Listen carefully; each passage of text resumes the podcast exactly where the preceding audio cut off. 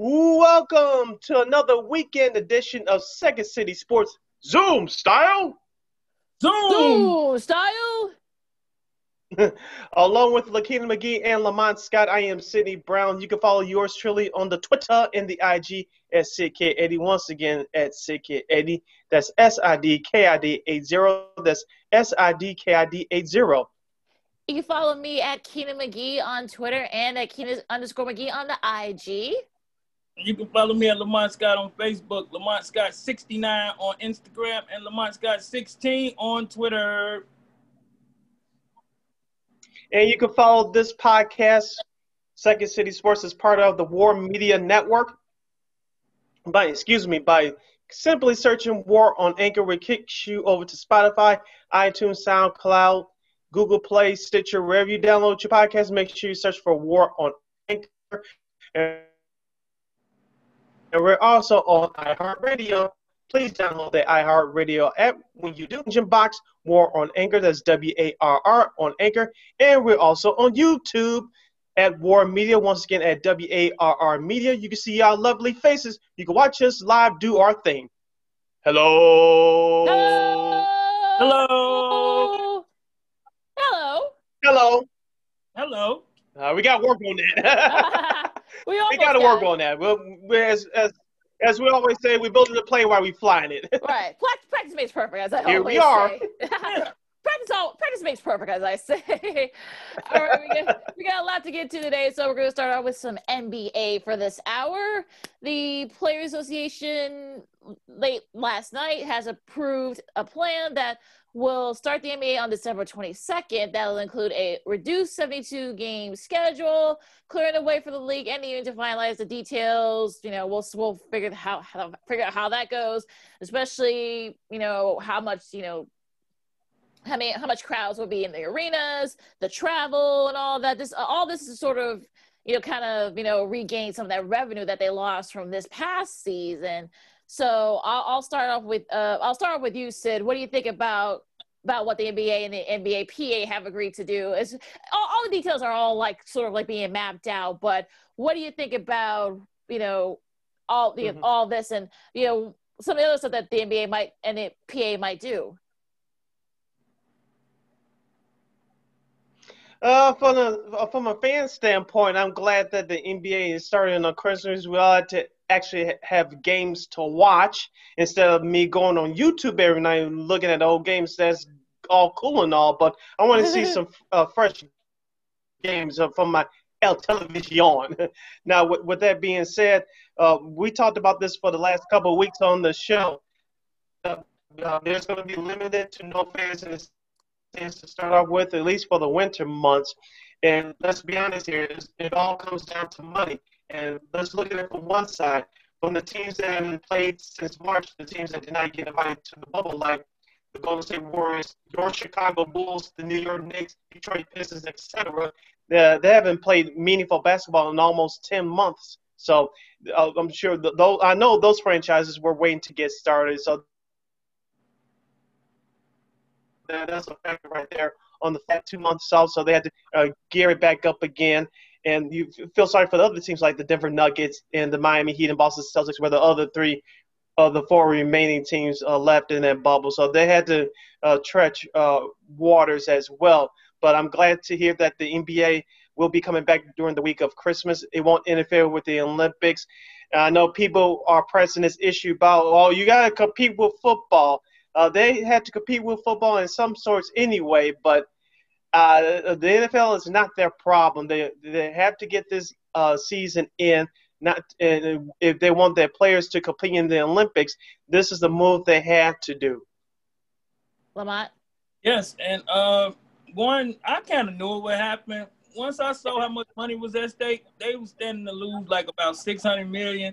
I knew they was playing on Christmas, and by playing on Christmas, they don't run into the NFL as you was mentioning too much, and they get to do the Olympics, and they get the money for next season. The way their contract is structured, they get that bonus money next season, but they got to get through this season. So I didn't have no doubt in my mind that they would play. And like, as far as feeling sorry for those teams that had the long run, that's kind of your job, man. So that's like that's part of your job. Sometimes you work with people you don't like. Sometimes you got to go in when your stomach hurt.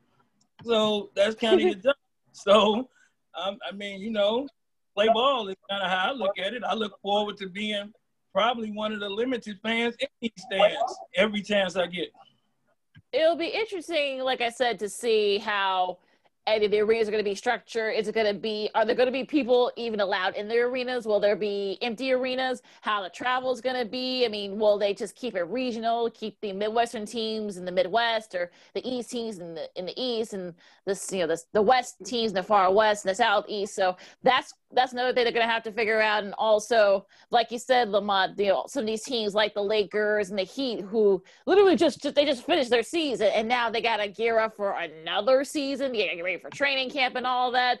So that's another thing that they kind of have to figure out too. So a lot to kind of digest and a lot of onions they got to kind of peel the layers out. But but you know, like you guys said, it's all about revenue. They they, they lost a lot of revenue, like you said, Lamont. They lost six hundred fifty million dollars in revenue, and they're trying to get some of that money back, especially, yes. especially from the TV deal. So they're gonna have to be creative in how they're gonna do it. So we'll see. And also, you got the draft coming up in a couple of weeks too, so you got to start scouting there. So there's still a lot of factors that are being played, and I, well, we'll see how they do it. I mean, we kind of figured that this was going to happen because they don't have to compete with football. Some of those finals games, they they didn't ha- really have to. I know the Rays were not very good for the finals. I know people are going to be you know going on and on about it, but this is a, there's still a lot of there's a lot of stuff going on. So I think of course the Rays will be a little little down than they you know than they usually are. So and plus the finals are usually on in June. I mean this, this it just it just ended like in early October. So you know for, yeah. for people to kind of go you know all crazy like oh my God how dare they look let's think about this for a second. this was an impressive season. And you feel for the teams like we said, like the Warriors and the Bulls, how they're going to be able to come back because they haven't. These guys haven't played competitive basketball in months. So still a lot of questions and there's still going to be a whole lot of you know things to sort of digest and sort of figure out. Yeah it helps that the it helps that the warriors have a few uh, hall of famers on their team so they might be able to come back a lot easier than our bulls but i'm, I'm looking forward to seeing our bulls now that we got uh not one but two coaches. So i mean hey bulls might be headed in that direction. Yeah it's gonna be mad on madison again and also they got competent people there too. So I know AK has been traveling, you know, scouting and, and whatnot, what, for what they can do. I mean, I know the traveling is still very limited at this point, but with the draft being in two weeks, with everything else going on, it'll be interesting to see how some of these teams like the Bulls and the Warriors who haven't played in months, how they're going to look. I know, yes, they've been practicing, but they haven't played a competitive game, like I said, in months, literally. So it'll be interesting to see what, what they do here. What do you think? Well, I mean, I think it's going to be a little raggedy at first until people get to use each other. That's why they got the uh, warm up. You know, they I think they go back December first, if I'm not mistaken, mm-hmm. and they got that ramp up. And you know, the first couple of weeks may be raggedy. That's why a lot of the veterans may sit out them early weeks because that's a quicker time to get injured. So I mean, I don't look for a lot of those uh, upper echelon super duper stars like the Kawhis and LeBrons to run out there. I do look for uh, Durant and uh, Irving to get out there as much as possible, as early as possible, and as many times as possible, because they need to see what they really got in them before they go into a season. So I mean, I think it's gonna be um, it's gonna be interesting, but it's gonna be well worth the wait and the watch. I, I'm with you, and uh, as we get Sydney uh, reconnected here, but um, I want to ask about sort of that. That's going to be interesting. Like like I mentioned about the travel. What do you think the travel is going to be? Are they going to stay? Everyone's going to stay regional. I doubt a lot of them are going to be like going cross country. So, what do you think about the travel? I think they're going to do it. I think they may do it more so like a you know how they do that West Coast circus trip? Mm-hmm. They may set up trips like that throughout the East and then set up all of the West Coast trips, like, you know what I'm saying? Like, set it up where if you're close to that state, you'll be in that state. I mean, with every team having its own plane and own hotel pretty much wherever they go, I don't see it being that big of a situation because they moving straight from an isolated place to an isolated place to an isolated place. So and I think I had heard something about with the fans, they're not gonna let them in the bottom rows or something. They only gonna have them in, you know what I'm saying, like the first five rows. I don't think will be fans or something like that. So however they choose to work that part out, I think they'll be able to work it out. And with the travel, like I was saying, I think they're gonna keep it more so an isolated group type situation. I could probably see it where all the all division teams sort of play each other multiple times so that they don't have to travel as much. So if you know the Bulls travel to Milwaukee or to Detroit or to Indiana, that or you know I know they're not in I know they're in the West, but maybe Minnesota perhaps sort of do that cross conference yeah. there. Um, I could probably see them doing that. Still see them doing that. Maybe have you know New York and Brooklyn play each other multiple times. Maybe Philly play you know play those teams and that's you know and, and also yeah, the Wizards too. I mean th- that's still a lot they're gonna have to figure out because you still got like everyone's sort of spread out. And I know you don't, because of COVID, you don't want you know these teams traveling cross country. Yeah, I mean, and with that, you know, it's it's weird, and you can block it like that. But even even traveling cross country, it's more so like once they enter their plane and their isolated situations, they're still kind of simply isolated till they get in contact with the other team in the other arena and I think that falls on each team to run their building to a standard. You see what I'm saying? Like you can't come to the United Center and run into every concession worker, so to speak. You know, you can't bump into every fan as your team comes into the United Center. I don't think you can have people like, you know, me in the back waiting on the players to walk on the court. You know what I'm saying? So I mean, I think it's a lot of logistical things that they're gonna have to overcome, but that's why they get the big bucks. Okay, and I think they got they got some competent people that's strategizing and working some things out.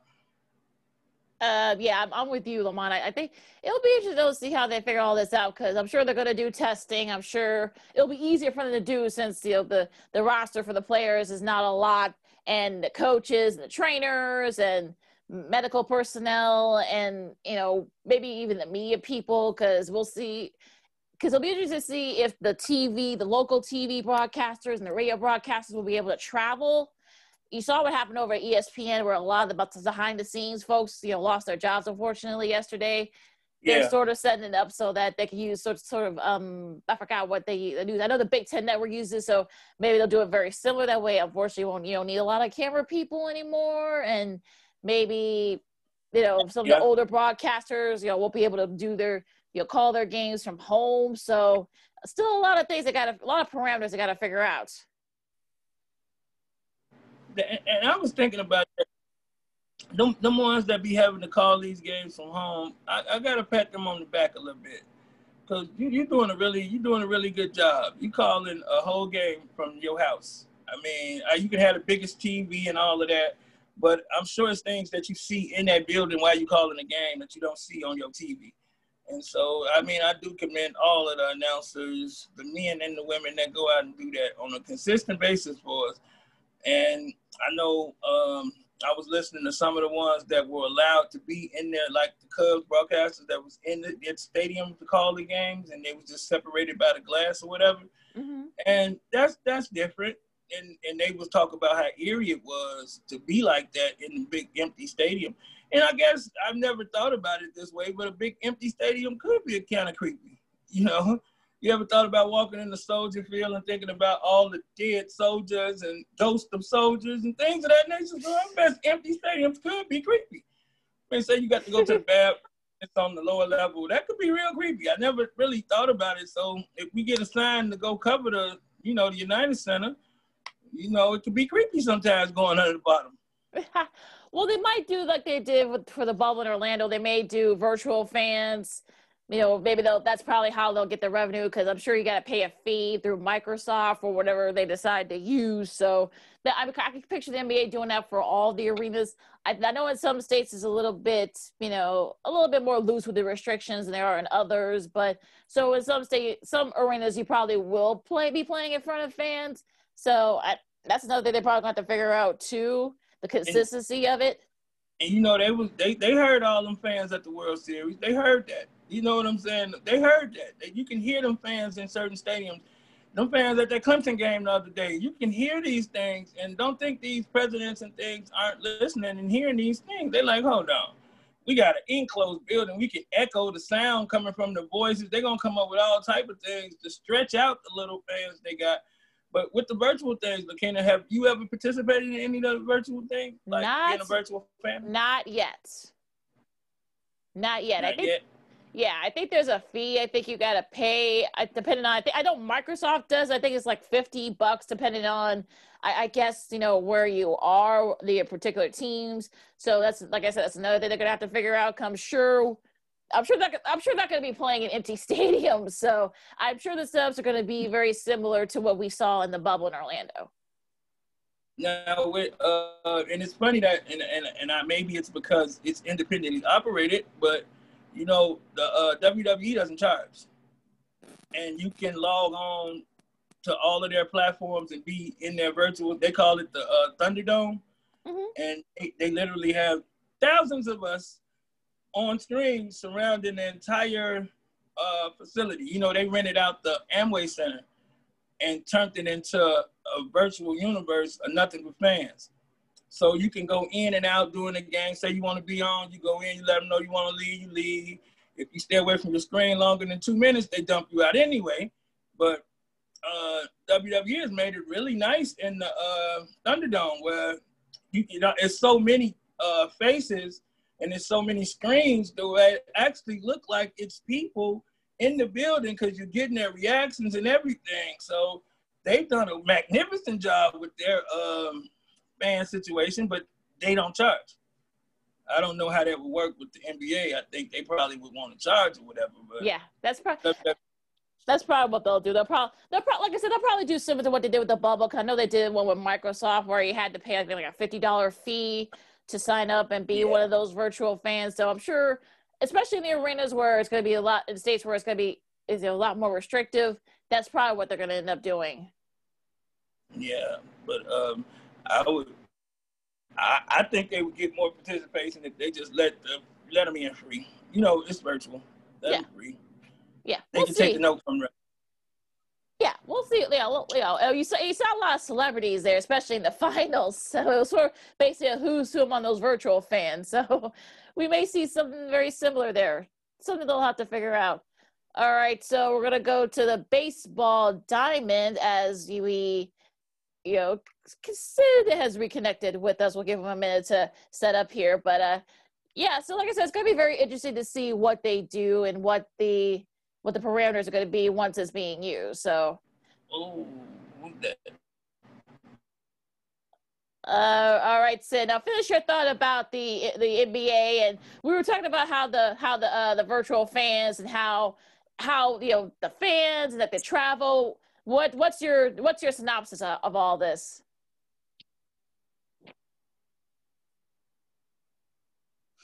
Uh, the virtual fans uh, probably will be needed for the first couple months of the season because you're going to have limited fans or no fans at all uh, in the stands starting the season, like here in Chicago, uh, because of, of, of what's going on right now, and, because of other businesses shutting down due to COVID. And I, I know it's safety reasons. I know the NBA doesn't want to do it, but as we talked about before, because of them losing more money if they didn't start around the Christmas holiday, uh, they would have set back some some back some things, and they would have lost more money. You would have had to gone up against the Olympics. So them starting on Christmas Day uh, made a lot of sense. Now, what about now? What about the uh, what about the travel for it?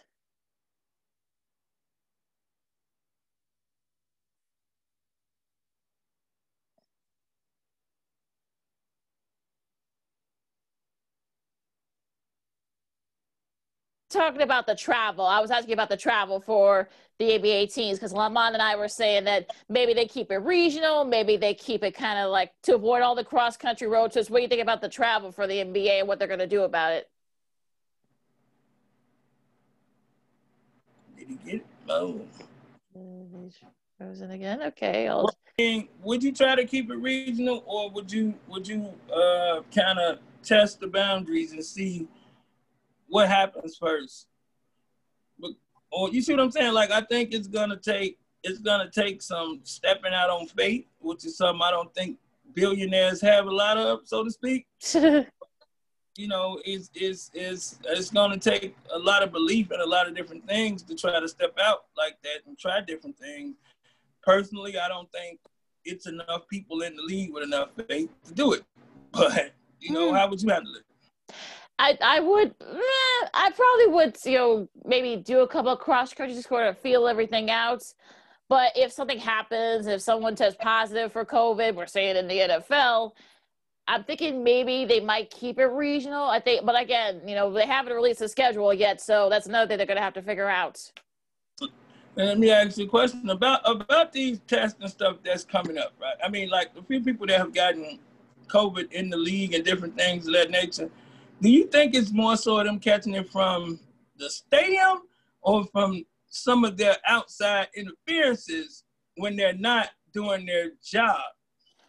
I think it all depends. I think there have been there have been cases where they might have gotten it at the facility or may have gotten it from a team that probably they didn't know they had it, or they might have you know it, it could just been by happenstance. I mean, maybe maybe they were around someone that they they did you know they had it but they didn't know they had it, or maybe they were maybe they were doing something they weren't supposed to be doing and they ended up getting it. So I, I you know who who knows? We we've seen different like in various instances where some guys got it from you know, just being at, that the facility when it wasn't probably wasn't properly cleaned, or maybe they got it from somebody else, from yeah. a teammate, or you know, in some cases where they you know they were caught doing something they weren't supposed to be doing, like being around people without a mask. I don't know.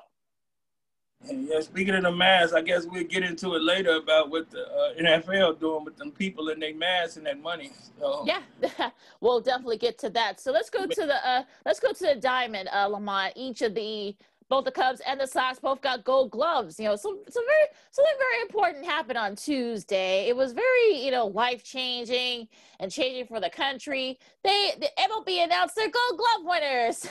yes, you seen that, right?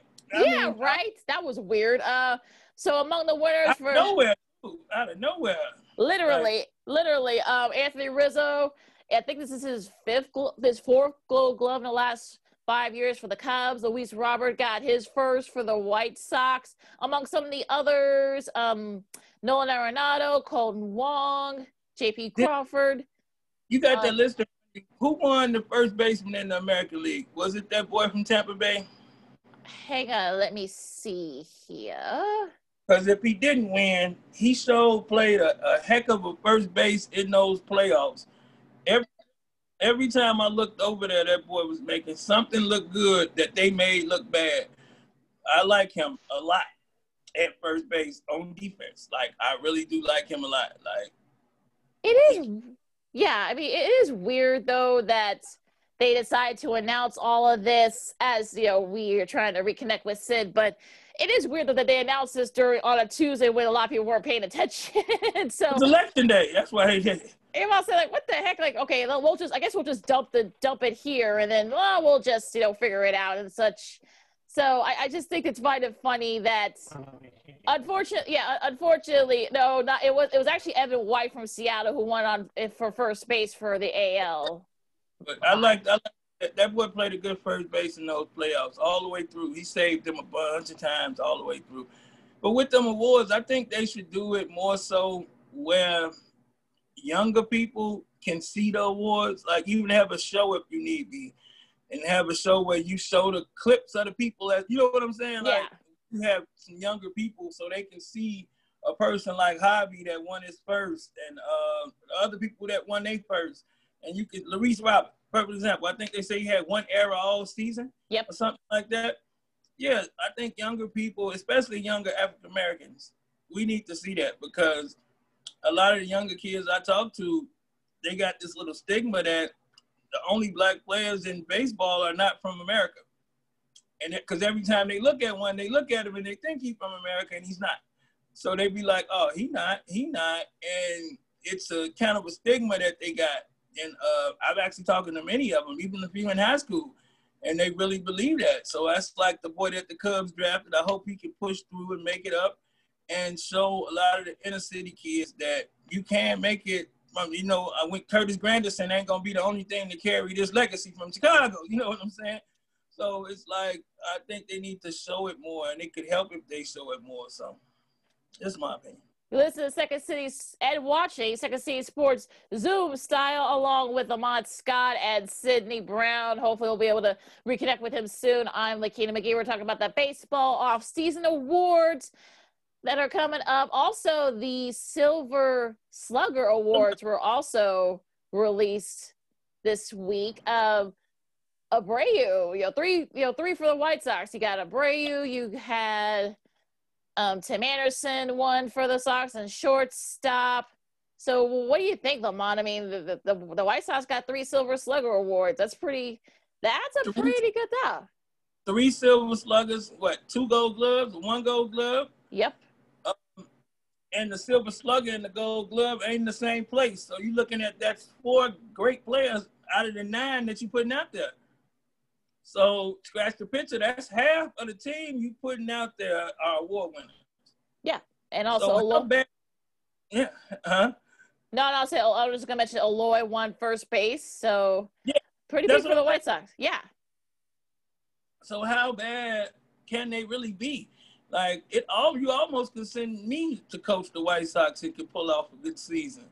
I mean, but I, I do I do think and I had time to stew over it a little bit.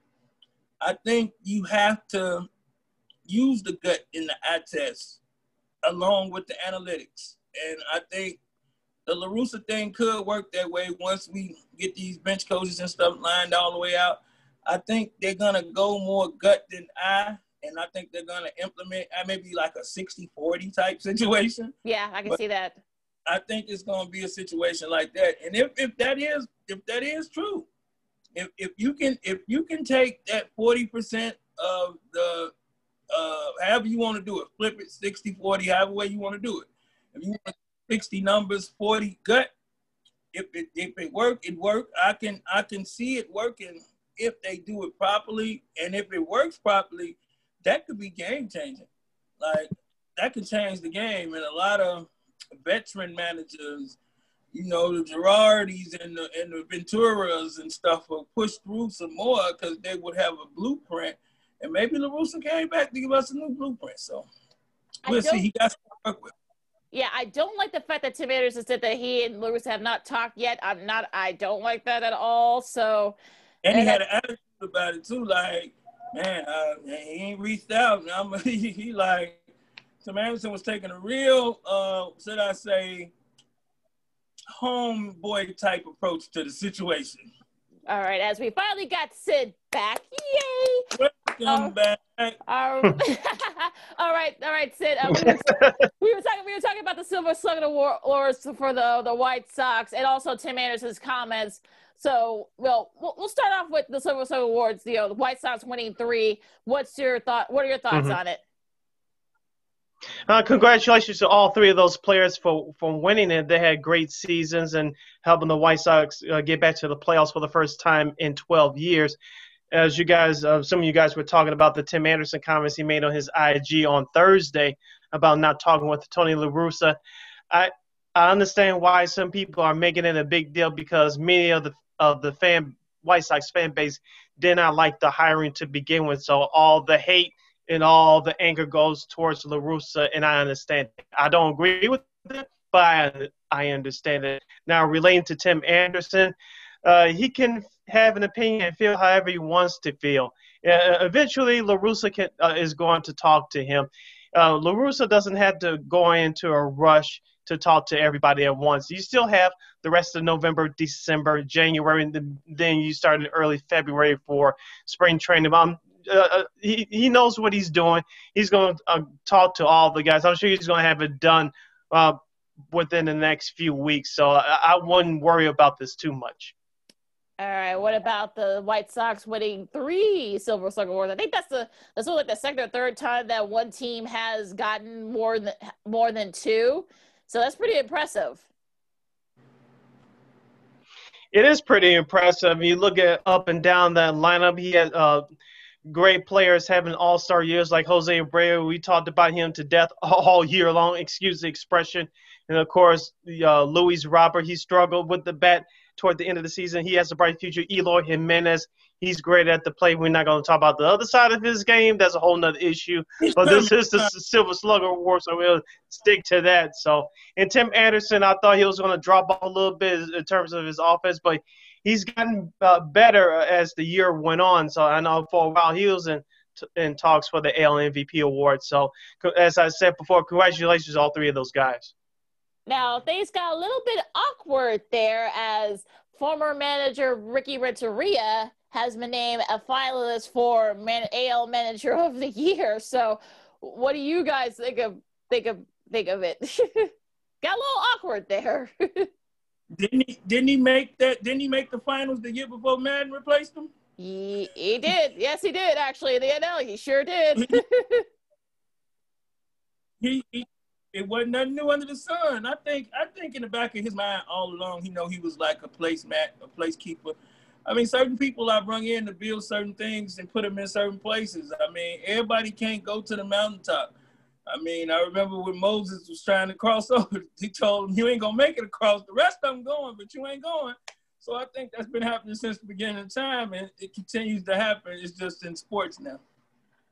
Hmm, I am healed. Hmm. no disrespect. No disrespect. No disrespect.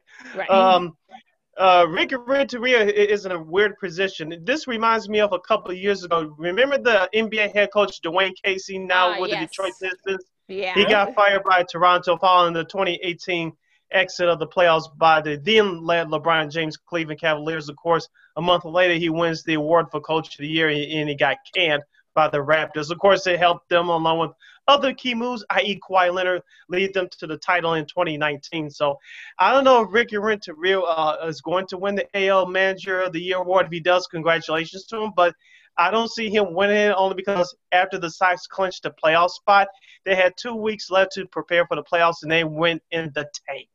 That's why I don't think he's going to win it. Congratulations on him being a finalist, but I'll be shocked if he wins the award. Think he's gonna get another job? Uh, he'll get another job as a uh, as the manager. No, the I can see him as a bench. I can see him as a bench coach. Which yeah, is, or pitching or hitting time. coach. But as a manager, not right away.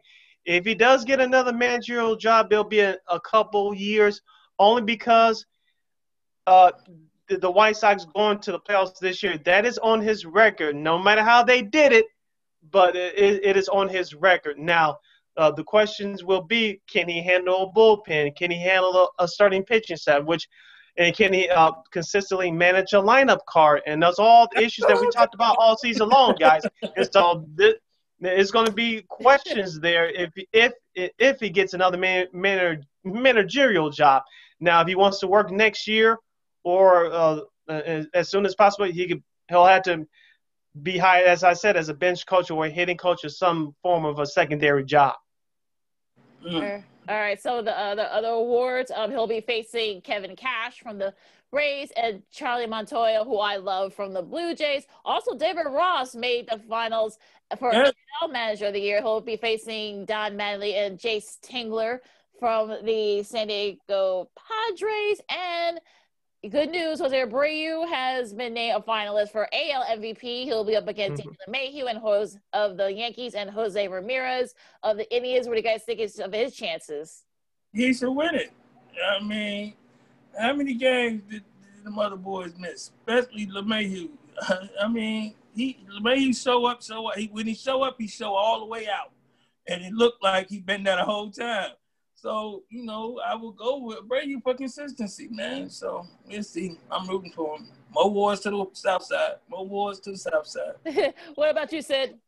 I'm, as I said all season long, Jose Abreu is your AL MVP. Look how many games that he has has had with multiple home run games, and when he, he hits home runs and when he had uh, has collected RBIs, they're game changers. So I cannot come to the conclusion that he won't win the award. DJ LeMahieu had a, a, a great year with with the Yankees. Of course, Jose Ramirez with the Indians. Of course, of course, it didn't, what you do in the playoffs obviously doesn't count because it's it's a regular season award. But Jose Abreu has made the difference in that young lineup since day one. We had experts and pundits all year, Lakina, that uh, they came onto this program, and I expressed to them that Jose Abreu, I thought personally was going to drop off a little bit because he didn't have to carry the team, but all all the other parts around him uh, did their part, and it made his numbers look better. So I cannot think of a more deserving guy for AL MVP than Abreu,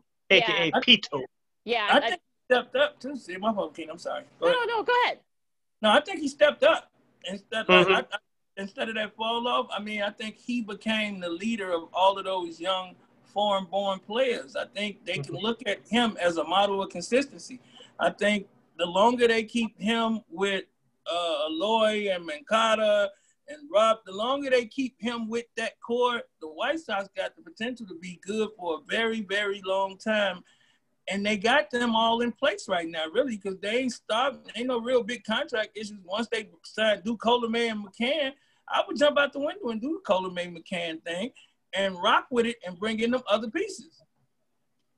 And also, to Abreu led the league in, in both total bases and RBIs. So I don't know. I think that might be a pretty good case for for AL MVP. Now for the NL, you got Mookie Betts from the Dodgers, Freddie Freeman of the Braves, and from the Padres, Manny Machado.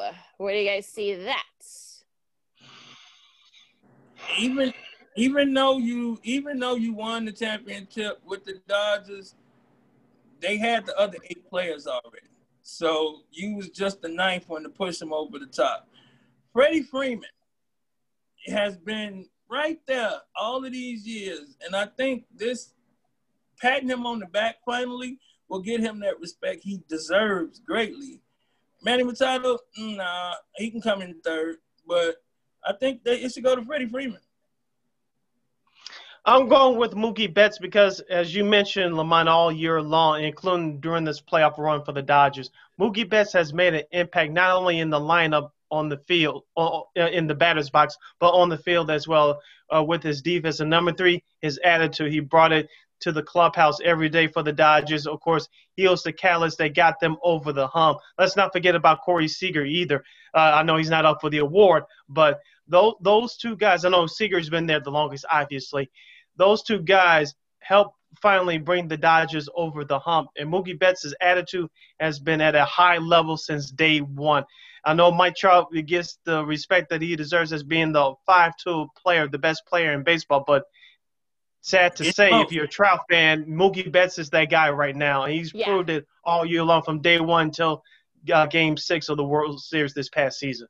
The consistency of it too. I mean that that I think that's Yes. really the big thing for. I think that's why Mookie Betts. Nothing against uh, Machado and Freeman, but I think Betts is sort of the guy for it. He'll be. hmm And I think this is going to be like the, the fifth or fourth or the fifth guy to do it in both leagues win MVP. So that that is a, if he does win it, they'll I think they're going to announce it next week. I think that's going to be a pretty big accomplishment. Bo- Boston, I know Boston's stomach hurt. but it's, it's just certain players you look at and you just can't let them go. Like if if if Kris Bryant played half up to the level of Mookie Betts, we wouldn't even be considering saying, okay, we can let Bryant go. You know, it wouldn't even be crossing our minds, so to speak. But I don't know what Boston was thinking. They, I mean, they ain't like they was starving, starving for players and talent. They just paid a lot of other talent that wasn't as good as Mookie and that's why they found themselves in the position that they were in. But yeah, I mean, I don't see how you let something like that go out your door. I just don't see it. Real quick with the Cy Youngs in both leagues, Shane Bieber, Kenta Maeda from the Twins, Shane Bieber from the Indians, and Hong Jong Roo from Toronto. Where do you guys see that? Real quick. Dang, I'm rooting for him. What about you, Sid? I'll go with Shane Bieber of the Indians. I have Bieber as well. Now for the National League, you got Trevor Bauer from the Reds, Jacob DeGrom from the Mets, and Yu Darvish from the Cubs. And look at the numbers, I think this is going to be a very tight one. But I'm Mhm. going to say Darvish because he was consistent the whole year. He had the lowest ERA. He was 7 over his first seven starts of the year. And look, he ended up having probably one of his best seasons of his career. And nothing against Bauer, I, I but his ERA just wasn't, you know, kind of, you know, fluctuated. So, and also so did Degrom. So, and they and the Mets weren't even a factor. So I'm thinking, is this is going to be Darvish's? I think it should be Darvish simply because the Cubs wouldn't. The Cubs underperformed all year long, and he didn't. And technically, if you go back to the second half of last season and all of this season, he hasn't underperformed, man. Yu Darvish has been, once that cheating scandal came out, Yu Darvish became the dominant man he was again. Once they said that them people cheated him, he it wasn't on him no more. It took a weight off of his back because he thought he had lost his stuff. He was confused why they was hitting his ball so hard. And so once they announced it and it went out there like that, you can see the change in him. Technically, it probably wasn't a change. It was just a weight lifted off your back. And sometimes when you dump weight off your back, you get better. And I think that's what has happened to him. And it should go to him because he was consistent in the points you made, the Grom, and that in fluctuation on the other side. So he should win that, man. What about you? Great Sid? point. Yeah, great point, Lamont, about you, Darvish because, like you said, once the news came out, and of course he had a couple of uh, Nick nagging injuries his first year and a half with the Cubs, so he had to get over that as well. So, like you mentioned, uh, Yu Darvish did pitch his butt off uh, this past season, but I think it's going to go with Trevor Bauer because he's the only pitcher of Cincinnati that you saw on that five-man rotation and said that guy can give us a victory, a chance for victory on that day. And of course, Cincinnati returned to the playoffs for the first time in about five, six years, something like that. Yep. And so Trevor Bauer was a big part of it. I think the award's going to go to him. Should be Me personally, I would like Darvish to win it, but I think it's going to go to Bauer. Yeah, that's that's what Yeah. I'm afraid of too. that's what I'm afraid of. All right, real quick with the Jackie Robinson Rookie of the Year in the in the NL, you got Alec Bohm from the Phillies, Jake Cronenworth from the Padres, and Devin Williams from the Brewers. Real quick, who are your picks? San Diego. He, he played through all them other great players, and I think he's gonna be around for a long time. I'm going with him. What was the list again, Lakina? Alec Bohm from the from the Phillies, Jake Cronenworth from the Padres, or Devin Williams from the Brewers. Uh, San Diego's rookie. Yeah, I, I really like Cronenworth, and I think he's got the numbers also to back it up. Uh, and for the AL, uh, Cristian Javier from the Astros, Kyle Lewis from the Mariners, and Luis Robert from the White Sox. It'd be blasphemy to go against the White Sox. I'm a- what about I'm you, going- Sid? Yeah, dis- yeah. Despite La Pantera's uh, offensive struggle during the last month of the regular season, uh, as we mentioned, he's great uh, on the, uh, he's great on the field, covering all sides of the outfield. as Eloy, and he performed great for the majority of the season at the plate. So I'm going with Yeah, I'm, yeah, I'm you, going trying, you trying to say he played? You trying to? I'm sorry, Sid. You trying to say he played center field and Eloy spot at the same time? That's what you trying to say? I guess that's basically what he's saying. well, he did the majority of the season. yeah, true. That's true. And, that, and for that, he probably won't win Rookie of the Year. All right. He played two positions. Pretty much, yeah. Pretty much, yeah. It's true. yeah. all right, let's switch over to, and also the awards will be announced all next week. So check it out on the exclusive announcement on the MLB Network. And let's go to the to the college gridiron, you guys, before we take our break. Uh, the Pac-12 is will be back in action, and unfortunately, there's always been one game that's been canceled already. Washington and Cal. Cal, you know, I think Cal had to pause their um football activities because of COVID. I think they had like multiple players and coaches, you know, but unfortunately that game's been canceled. But probably the marquee game is on ABC tomorrow night. Stanford and Oregon. Oregon looks like they may have their best shot to perhaps maybe break in that breakthrough and get into the college football playoff. What do you guys? What games are you guys looking forward to this weekend? Um, that Oregon game, I think they're gonna um, Oregon gonna have a problem playing without fans.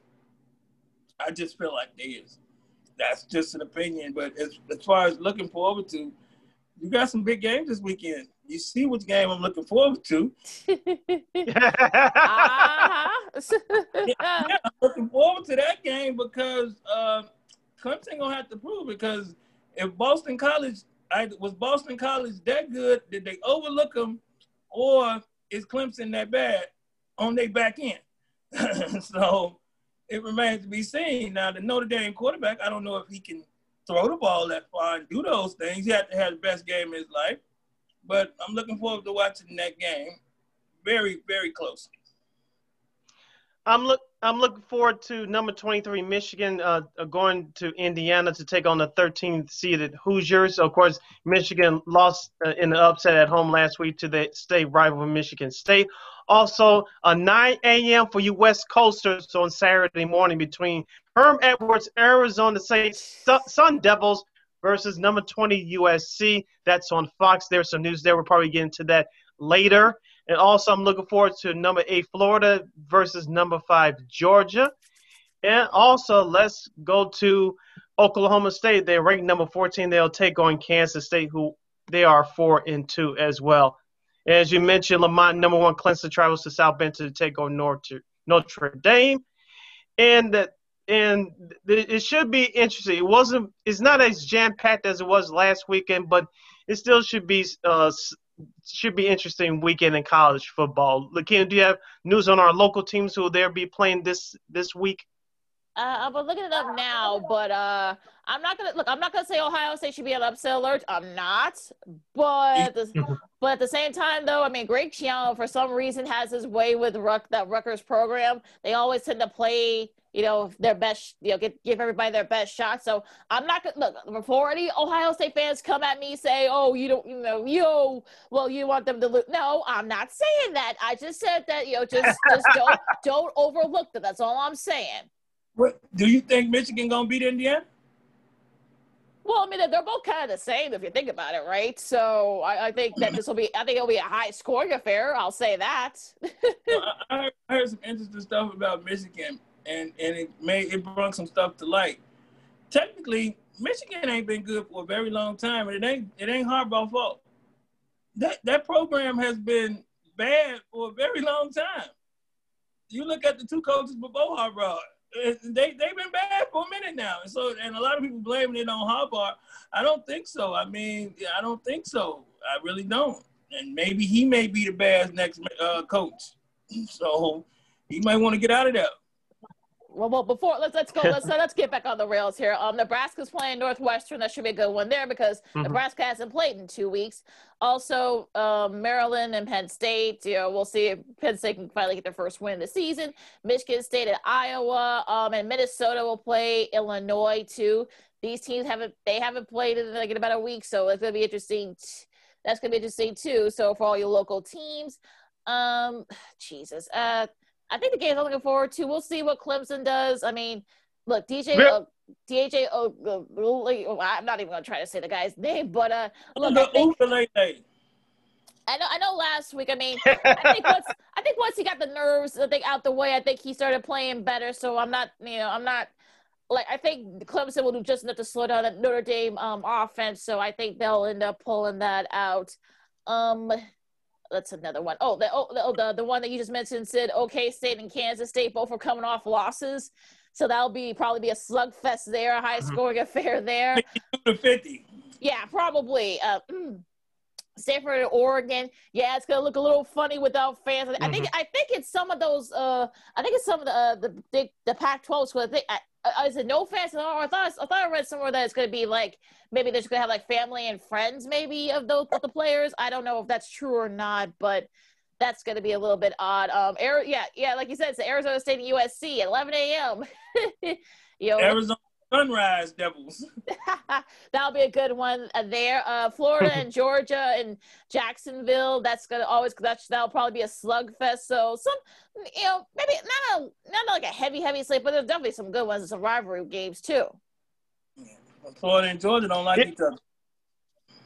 Yeah, that's true. Before we take our break, Lamont, quickly, does Illinois and Lovie Smith get their first win against an 0-2 Minnesota Golden Gophers team? Yes, if they got their quarterback playing. Hey. Okay. Okay. Yeah. Okay. Mark you down. Okay, we'll we marked you down. If in my playing, in my in my bold prediction, Northwestern will go three and zero. Oh. They should beat Nebraska. Mm. Well, yeah, yeah, that'll be look like we'll see. I mean, Nebraska. We don't know who Nebraska got playing, do we? Nebraska, you know, but Nebraska been on on hiatus for what twenty one days. Well, no, no, no, because remember they, they they couldn't play Wisconsin. Remember, Wisconsin yeah. had all the. uh They haven't played it. The, the they, hasn't played it. They haven't played, but they they hadn't played the week before that, did they? No, they, no, they, no. That was Ohio State. They played. Okay, so yeah, about ten days. Right, so we'll be interested to see. Know, that game is going to be very interesting too. So should be a fun one there. Good, you know, good stuff in the week ten of college football. All right, so we're gonna take a time out. We're gonna do our NFL Power Hour. We're gonna preview Bears and Titans with uh, where where is Caleb from? Said I, I forgot. WKRN. yeah, WKRN in Nashville, ABC two, friend of the show. Yep, she'll She'll preview Titans and Bears with us, and also some interesting things going on in the NFL with COVID testing. So it seems like there's be there's a lot been a lot of positive tests, and we'll also do our picks as well as Sid extends his lead in the picks count. so uh, I know it, uh, it, it's there. Uh, we're, we're, we're coming. We're coming, Lamont. We're coming. So yeah, it's not over yet. All right, more second season sports Zoom style, and we'll be right back. Zoom style zoom, zoom, zoom, zoom. Yeah. Welcome back to the second half of the weekend edition of Second City Sports Zoom style. Zoom, Zoom style. Along with Lakina McGee and Lamont Scott. I am Sydney Brown. You can follow yours truly on the Twitter and the IG at SidKid80. Once again, at SidKid80. That's S I D K I D 80. That's S I D K I D 80. You can follow me at Keena McGee on Twitter and at Keena underscore McGee on the IG. You can follow me at Lamont Scott on Facebook, Lamont Scott 69 on Instagram, and Lamont Scott 16 on Twitter.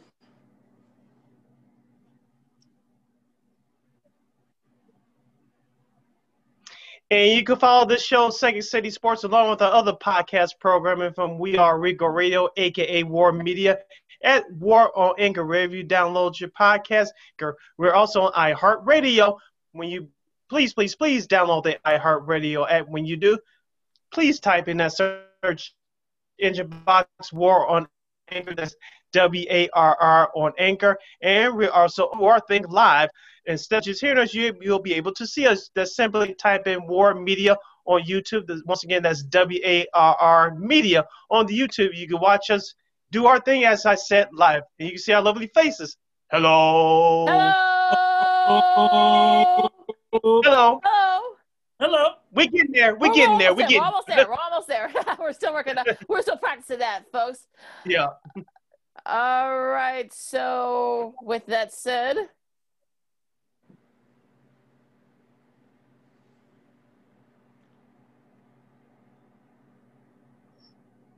All right, so we get ready for week nine of the NFL, our NFL picks.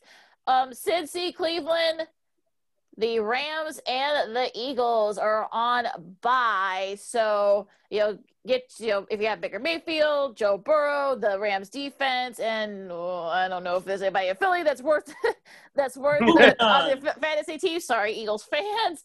But uh, yeah, so make sure you sit him out this week. And Sydney, as I said, you know, right before we went on our break, Sydney is extended his lead by two games. So now he's ahead of Lamont by three and me by like four. So, but still very early in the, still very early. We're only about halfway through the season, so there's still plenty of time for us to catch up. Uh,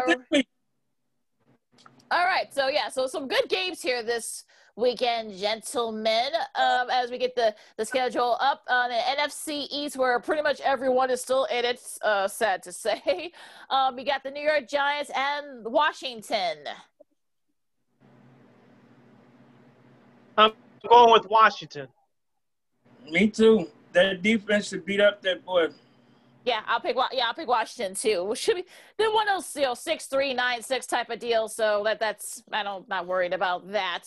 All right, in the NFC North, you got Detroit and Minnesota. I'll start. And look, Dalvin Cook will probably run all over that the Lions defense, so I think Minnesota wins. They'll, you know, they should be able to get back on track. And I'm going with Minnesota too.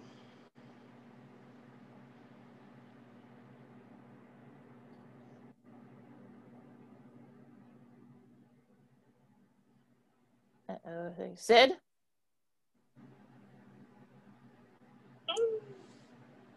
Uh,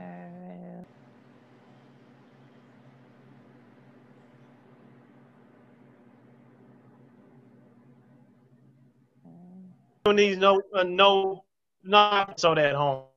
Minnesota home. Okay, sounds good. All right, we got Carolina and the Chiefs. I'm going with Kansas City. Kansas City. Chiefs. All right. Next up, we got the AFC South, a battle of one and six teams. You got the Texans and the Jags. I, you know what? I'm looking at my paper. I don't know why I didn't scratch it, but I'm gonna go with Houston. All right. Sid? I'm gonna mark that here so you can see it. Get the proof. Yeah, I'm gonna mark that here. I'm going with, with Houston as well. All right, I'll go. I'll go with Houston too. Make it unanimous. oh, look at Lamont with it. I love. Okay, so we got the proof. We got the proof now that he picked Houston. Okay, battle of five and twos. You got the Ravens and the Colts. Should be a good one here. I know that's your team, Lakin, but they're gonna give Lamar Jackson a hard time. But the Colts should win. I mean, I'm sorry, Baltimore should win. The Colts gonna, the coach gonna give him a hard time though. We're gonna see if he really getting confused or if he really ready like he say he is. I think it's gonna be tight, but I'm going. I'm gonna go with Baltimore still. That running game should overcome. what about you, Sid? I'm going with the Colts. Uh oh, catch Oh, okay. Okay. All right. Uh, shoot. This is That's a, one. Oh shoot, there's a oh, this is this is a tough one here. Uh, I, I guess I'll pick the Hmm. I guess I'll pick the Ravens. You know, hopefully they'll be able to bounce back, but it's gonna be a it's gonna be a slugfest here. I think. Another one that should be a good one here in the noon games. You Mhm. got six and one Seahawks against the six and two Buffalo Bills. Um, I start. Uh, Let me start this one off. Go ahead.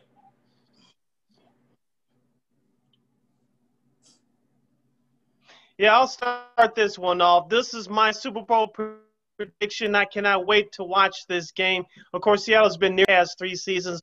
But Buffalo got on tr- back on track last week with a key victory over the New England Patriots. This is going to be a slug-em, drag-out fight. I expect Buffalo to win because they're at home. I'm going with the Bills in a close one, probably probably by a field goal or less. Uh oh, Sid. They know what they call this kid. They call this catch up. Seattle gonna beat them. Uh, I like that quarterback. I like that quarterback in Buffalo, but he ain't threw a touchdown in a couple of weeks. And Seattle get Dunlap this week, and Adams come back. Yeah, they gonna beat up on your Buffalo Bills. They call this the catch up game. I'm gonna be sure to send you a message during the game. I'm gonna send you a message. All I was gonna say is catch up. oh my good. Oh goodness gracious. Um, I'm gonna pick Buffalo because they're at home. If this was in Seattle, I'd probably pick Seattle. So this is one of those pick. This is one of those pick 'em games. So I'm gonna pick Buffalo. Wrong pick. All right. Yeah, next up we got the Broncos and the Falcons.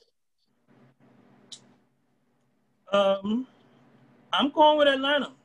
I think Drew Lock got lucky, and even though I'm a Lloyd Cushenberry fan, I am going with Atlanta because I think the change of scenery is starting to do them some good. That new coach, they realizing they got two All Pros at wide receiver if they choose to. They just got to get in their running back head and keep them focused. But I'm going with Atlanta, and they're at home. Falcons.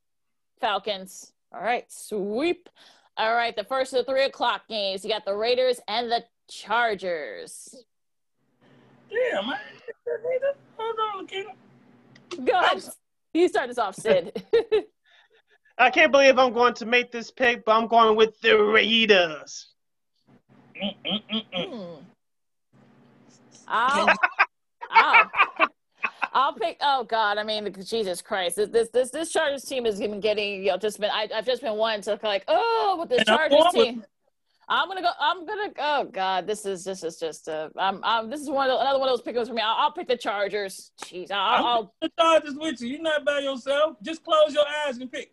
oh, closer. Well, well, that well that hasn't well, that hasn't done really done me any good so far, Lamont. So I'm picking the Chargers too. Yo, yo, God help me.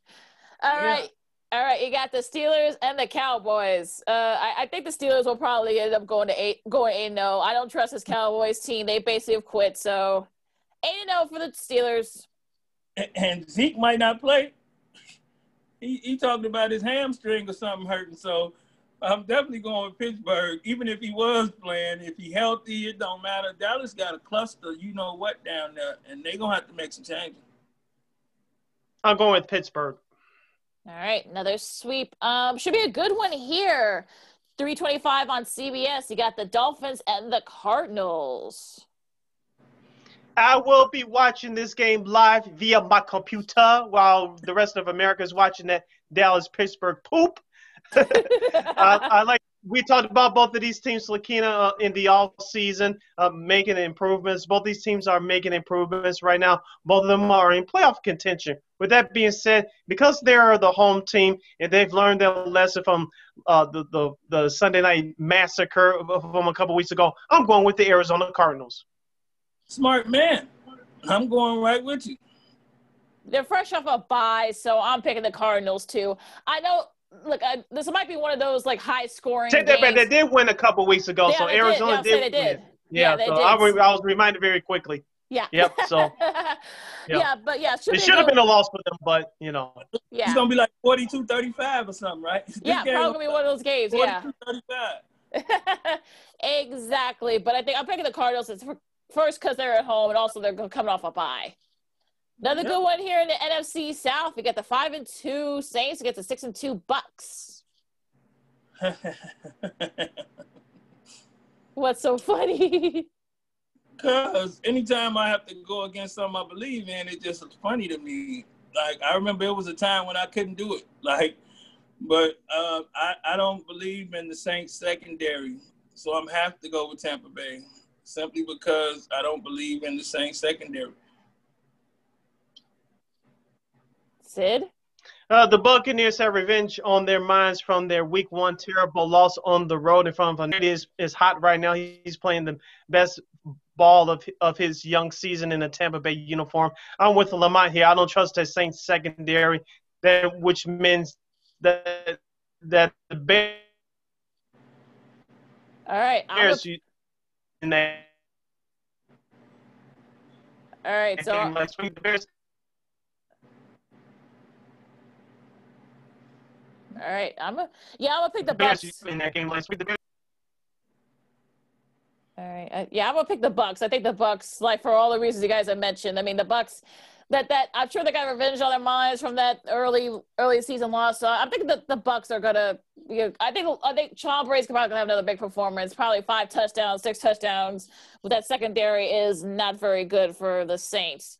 All And they- They can't afford to lose neither. Because if they lose this game to the Saints, they're gonna be in some pretty rough shape going for the rest of the season.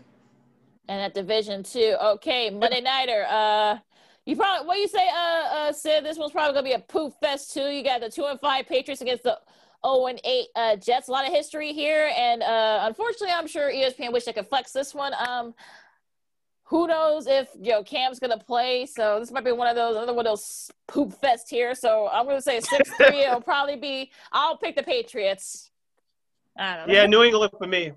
I'm, I'm picking the New England Patriots against the New York Jets, but uh, this this may be the sign of something I predicted a while ago.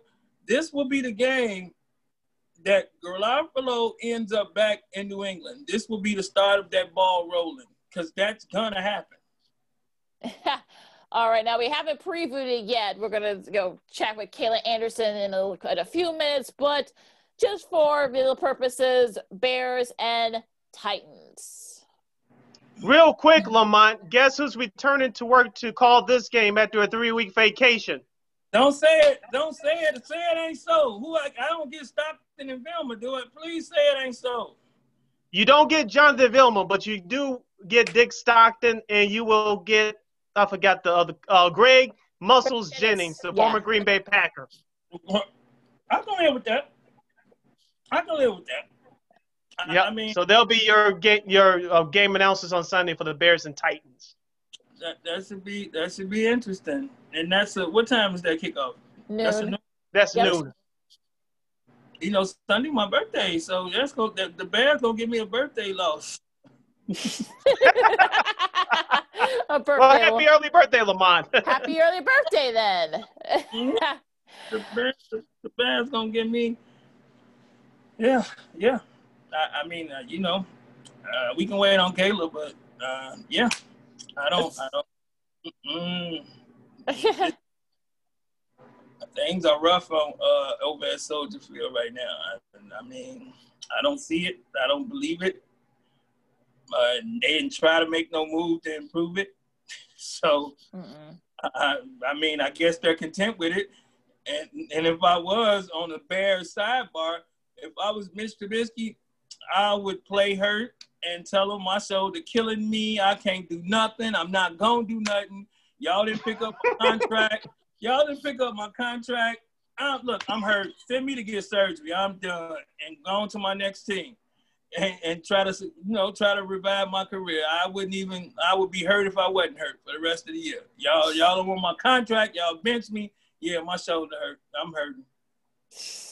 oh, good yeah, yeah, this game. Yeah, this game is going to be a slugfest. I know everybody's against the Bears right now, and deservedly so. The only thing that's going to help them is that they're playing on the road.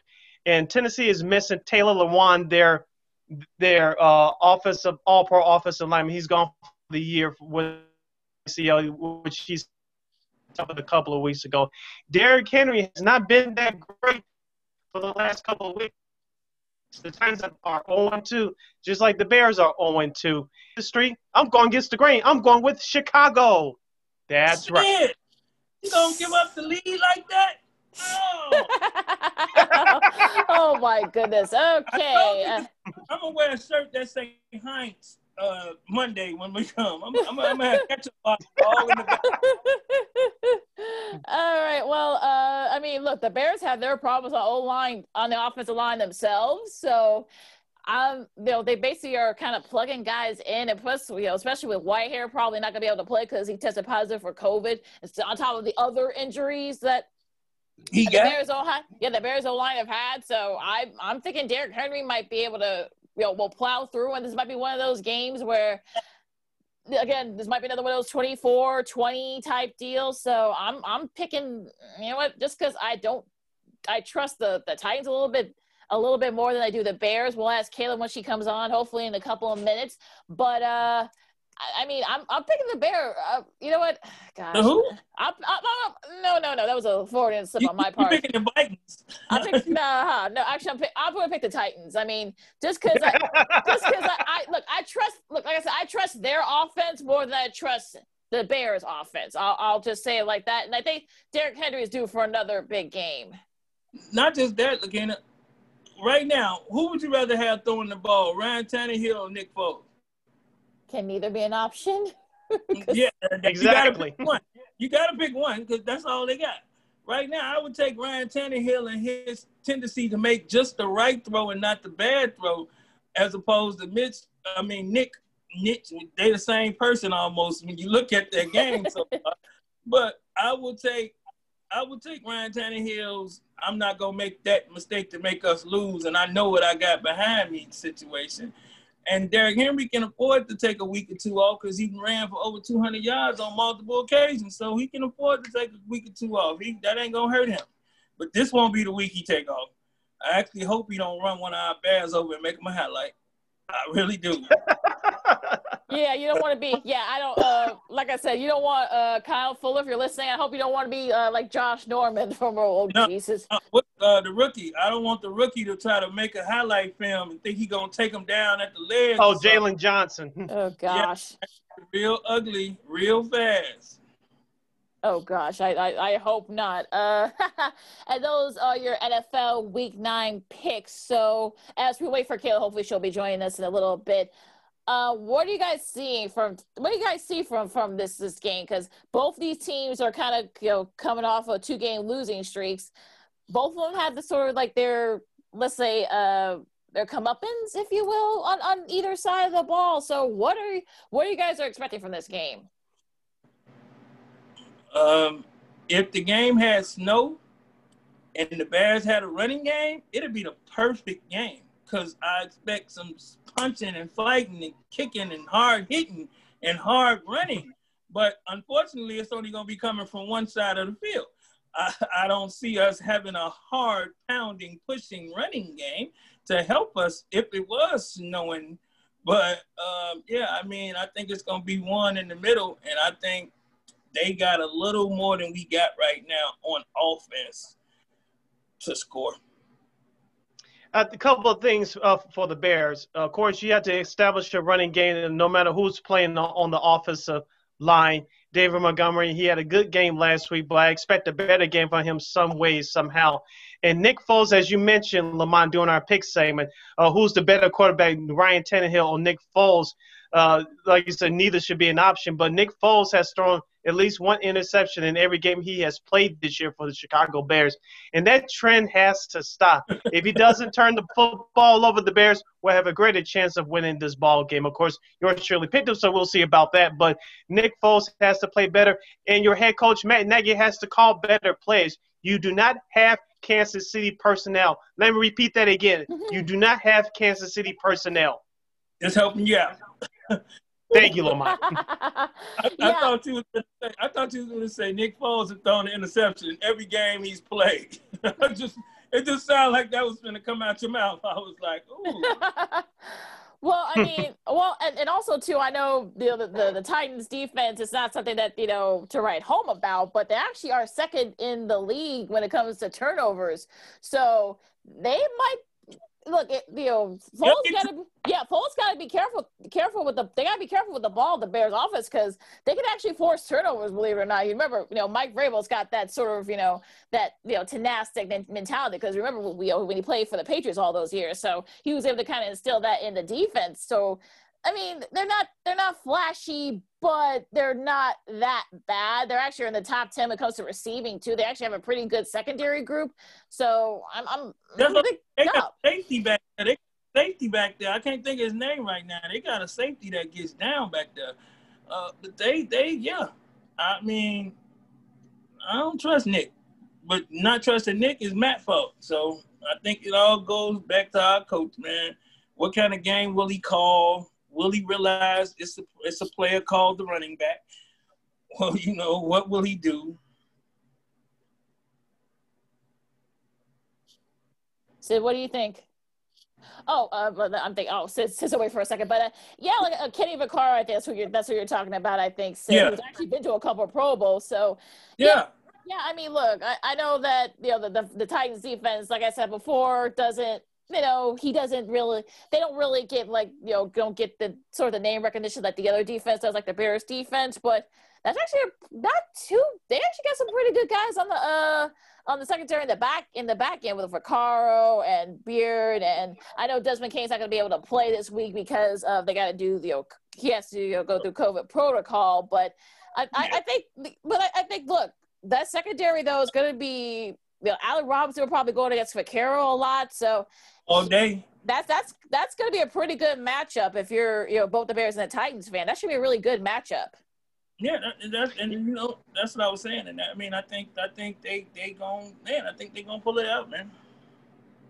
I thought that Allen Robinson would match up with uh, Malcolm Butler, but we may see that at various points of the game as well. Uh, taking a look at that, that Titans defense, that's a young, hungry and aggressive defense. No, they don't have any no, uh, any superstar names, but they get after the quarterback and they can uh, take the ball away just like the Bears defense as well. So we'll have to watch that right there. That's why I said earlier that Nick Foles cannot turn the ball over.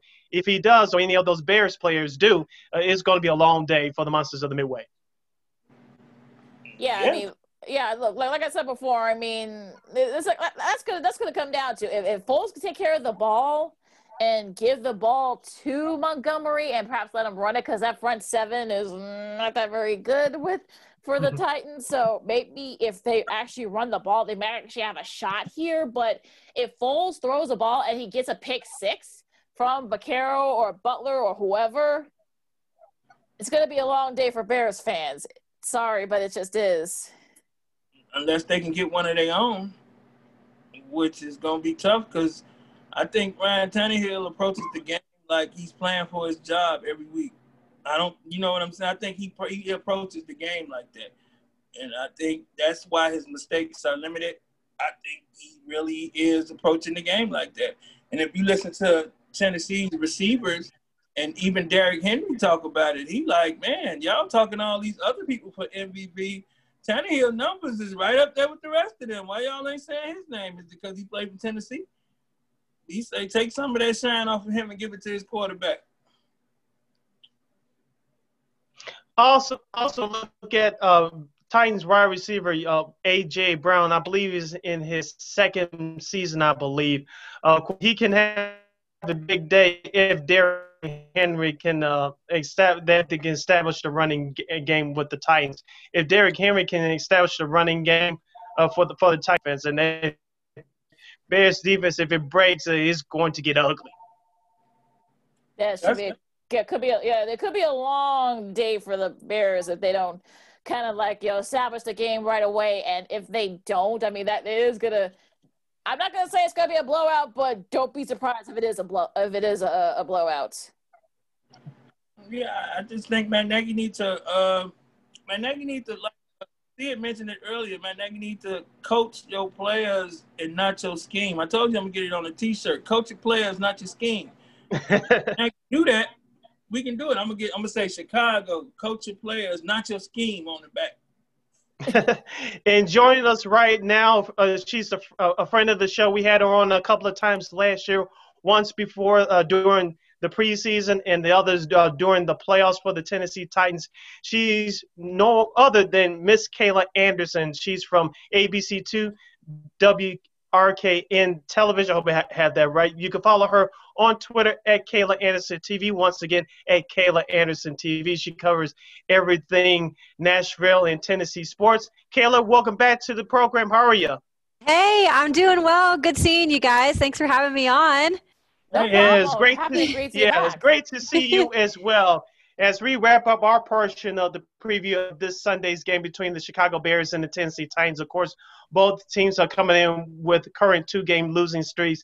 Kayla, I'll start with you. Last week's game uh, for the Tennessee Titans on the road at Cincinnati against rookie quarterback Joe Burrow, they did not look good. They trailed for the whole game. They tried to make a game out of it late, but they came up short. Uh, I basically gave the gave the uh, the game review, but in, inside the game, what happened last week? Mm, that is a great question. I think we're still kind of talking about this uh, just in terms of that was such a surprise for, I think, fans here going into that game. They clearly knew that the Cincinnati Bengals offense was pretty legit. I mean, you got to give Joe Burrow a lot of credit this year in his rookie season. He's really gotten the job done. And, and on top of having just not really a great line in front of him. But I think that was the reason why Titans fans were optimistic about this game because they pretty much patched together that offensive line, you know, days before they were playing that game. And so, if anything, the Titans thought while the defense has been below average this season, they thought that they could get to the quarterback. They thought they could get to Burrow. They they thought that Beasley and Clowney would each record their first sack of the season, which is crazy to say that they haven't recorded a sack. but um, it clearly didn't happen, you guys. And and on the offensive side of the ball, while they did get things going eventually in that game, getting AJ Brown finally involved, uh, Derrick Henry ran for over 100 yards, and for the first time, they didn't win in a game where he ran for over 100 yards. But they got off to a slow start. And this is something that the offense has done a bit lately. They did it against the Steelers too. And it's something they're addressing this week that they cannot have happen again. They, they need to get off to a, a better start. Kayla, tell everyone about that Titans defense. Like I like I said, I mean, they they don't have a lot of big names. They're young. They're aggressive. You know, they got a couple of Pro Bowlers. Tell tell tell everyone about the Titans defense who may not know too much about them. Yeah, it's really interesting, you guys. This is my fourth season covering the Titans. And ever since I've been here, the defense is really the side of the ball that we've felt the most comfortable about um, going into every season. And we felt like they were always the, the part of the team that could win games for this team. And then obviously Ryan Tannehill came aboard and Derrick Henry got going and it switched to the offensive side. But the biggest thing that has changed this year with this defense that we're starting to really think is a reality is when Dean Pees, the great Dean Pees, um, who came over from Baltimore a couple years ago, became the defensive coordinator, did a lot of good stuff with this defense, even with not a lot of big name players. Um, I don't think we knew how valuable he was until he retired last season, and he's not back this season. And Mike Vrabel decided not to hire a defensive coordinator and take on the role himself. What we have seen is what he won't admit, but we're seeing a lot of miscommunication. Um, I just don't think it's as easy as everyone thinks it's going to be to be a head coach and a defensive coordinator. But he has a lot of pride. Uh, he said hands down the other day that, that that is not the issue. The defensive coordinator situation is not the issue. But in a way, we're seeing these players individually digress. Um, there are some some names on this defense. They got rid of Jurrell Casey, um, but they did add uh, guys like Jadeveon Clowney. That was a, a, last minute signing. He's been okay. He, he he's he's a disruptor. He's supposed to be that. He hasn't technically got to the quarterback in terms of a sack yet this season, but he has been working towards that, and they're happy with the progress he's making. But in my eyes, he needs to step it up. There's young Harold Landry, also, we have um, looked at the past couple of years as being a guy who can get to the quarterback. He has underperformed. And then you look at the Titans secondary, and this has really been the, the position that is hurt this year. That used to be the defensive strong point um, their secondary coach moved on, went back to Ohio State. Anthony Midget done a good job, but he's been dealing with injuries. Adoree Jackson, who is the cornerback that was supposed to come in this season and really have a good year, he's been injured most of the year. We don't even know if he's going to play this Sunday, still has not been activated. And then you got a guy like Johnathan Joseph, who they brought in just to be that veteran presence, and he ended up playing because they're so weak at this position. He got exposed last week against the Bengals and he's off the team. Um, so you have like a little bit of patchwork going on. Malcolm Butler has put it a lot on his shoulder. He's been really good, but you just can't put it all on one or two guys. That defensive unit has to start to come together at some point of the season if they're going to be a competitive team uh, the rest of the way. Lamont? Yes. Yes, Kayla. Do you think Ryan Tannehill is being under overlooked and underappreciated by most of the rest of the NFL. I heard Derrick Henry mention some things about his quarterback, and he has some high praises for him. Do you think Ryan Tannehill is being overlooked and underappreciated? Yeah, I think that he, I think a couple weeks ago, had after one of the wins, said that he should be in the discussion for MVP this year. Uh, those two are, are really working great together, and they both complement each other so well. Um, you have to give Arthur Smith, the offensive coordinator, a lot of credit for what he's done with this offense. I think he got some love um, at the beginning of the season when they started to string those wins together. And then when they lost to Pittsburgh, it all kind of went away. Uh, I think he's done a really good job in terms of carrying his play from last season over to this season. And he's been better. I mean, he gets better. Um, he's very hard on himself. He's a really big competitor, but most of all, he's been a huge leader for this team. Um, the guys say that he's very local or vocal, especially a guy like um, AJ Brown, who's still very young. He has great chemistry with almost all his receivers. As you see, they get the tight ends involved a lot um, with Jonnu Smith and some of these no-name tight ends. And then mm-hmm. you got a guy like Corey Davis, who has also stepped it up this season in a contract year. So I think that connection with his weapons this year, his confidence, and then having a guy to complement him like Derrick Henry, where he doesn't always have to have the pressure put on him. Because when it comes down to it, guys, this team wants to run the ball. And, and then that will open up opportunities for Ryan Tannehill to do what he does. Um, I think once, if they can get going again here, he'll get a little bit more love. But yeah, at, at times I think he still is a little underappreciated just for the fact that they got rid of him in Miami essentially. And really in Miami, he didn't do much. And we're starting to think maybe that had something to do with Adam Gase. I don't know. hmm.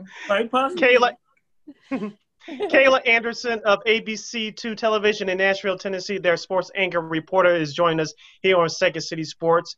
Along with Lakina McGee and, Lam- and Lamont Scott, I am Sydney Brown as we preview this Sunday's contest between the Chicago Bears and the Tennessee Titans. Kayla, I want to stick with a Titans running game for a moment. You guys have a stud all-pro offensive lineman named Taylor Lewan who suffered a season-ending torn ACL injury a couple of weeks ago.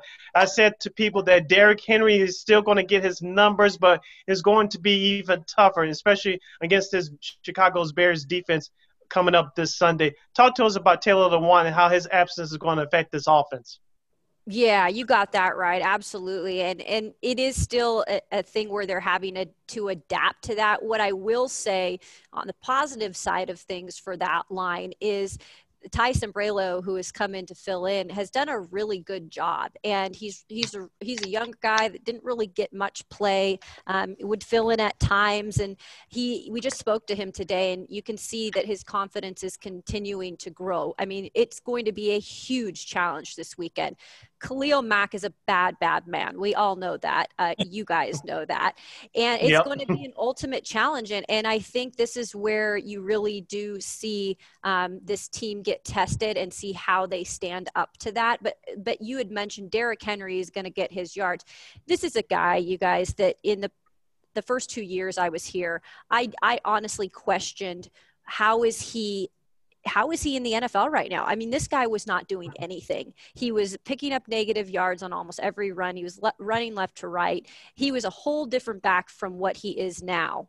And he has only gotten better. Um, and he has this determination that he's going to do everything he can to put the team on the, his back when he needs to. And he's proven it um, time after time. He's gotten off to one of his best starts here. He's been extremely consistent. Um, so I think he'll put a little bit more weight on his shoulders to, to try to do the best he can. But that line's definitely going to be tested. Um, but it is it is a cohesive line. Uh, Rodger Saffold, real solid guy. Ty uh, sp- spoke very high of him today too. He's kind of kept those guys together since uh, Big Taylor Lewan has been out, and you know he was definitely the vocal guy on that group too. I, am sure he was. Now, Kayla, I want to go back to the defense here. They're kind of, you know, opportunistic, if you will. They, they can sort of force turnovers when they get the opportunity. So, do you think they can have a chance to do that against this this Bears offense that's had their struggles?